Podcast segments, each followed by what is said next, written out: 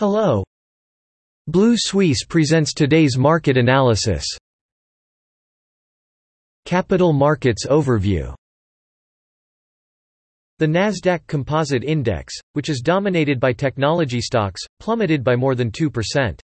The S&P 500 index closed sharply lower on Monday. Investors were selling growth and technology stocks because of increased concerns about inflation and tax increases. In the current market environment, growth stocks may continue to underperform.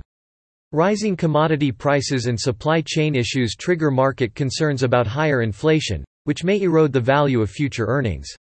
At the same time, as investors continue to turn to groups that have performed well in the economic recovery, the decline of the blue chip Dow is limited by the rotation of value stocks. The S&P TSX Composite Index fell from a record high to around 19,400 points, dragged down by large-scale selling in the medical and technology sectors. In the current market environment, growth stocks may continue to underperform, and investors seek groups that perform well in the economic recovery.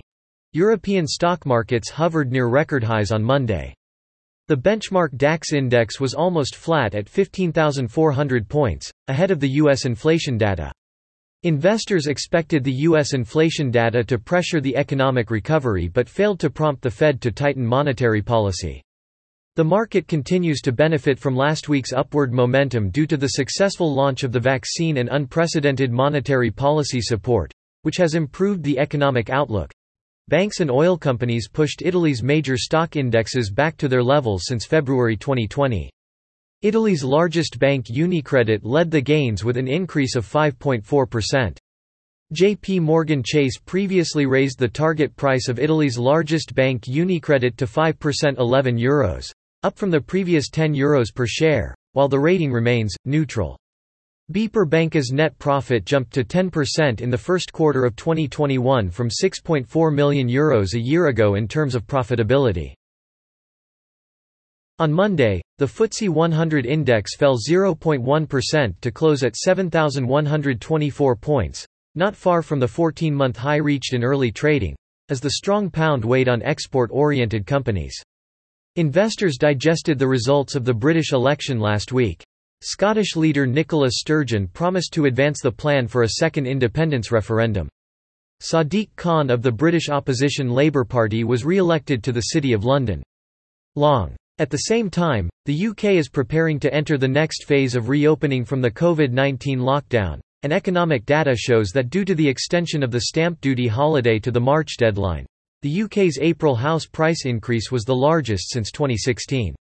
The Shanghai Composite Index rose 9.12 points or 0.27% on Monday to close at 327.99 points. It fell 0.8% the previous week. Traders waited for China's inflation data in hopes of disappointing U.S. employment data. The Federal Reserve, Federal Reserve, the easing policy will not be withdrawn prematurely. Meituan, China's largest on-demand delivery service provider, fell for the ninth consecutive day in the government's antitrust investigation.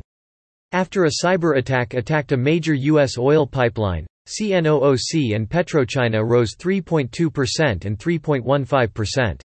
Investors now expect that a series of economic data for April will be released later this week, including M2 currency, new RMB loans, and total social financing. They also pay attention to the U.S. consumer price data to be released on Wednesday. At the same time, the Hang Seng Index fell 82.01 points to close at 28,528.64 points, a decrease of 0.29%.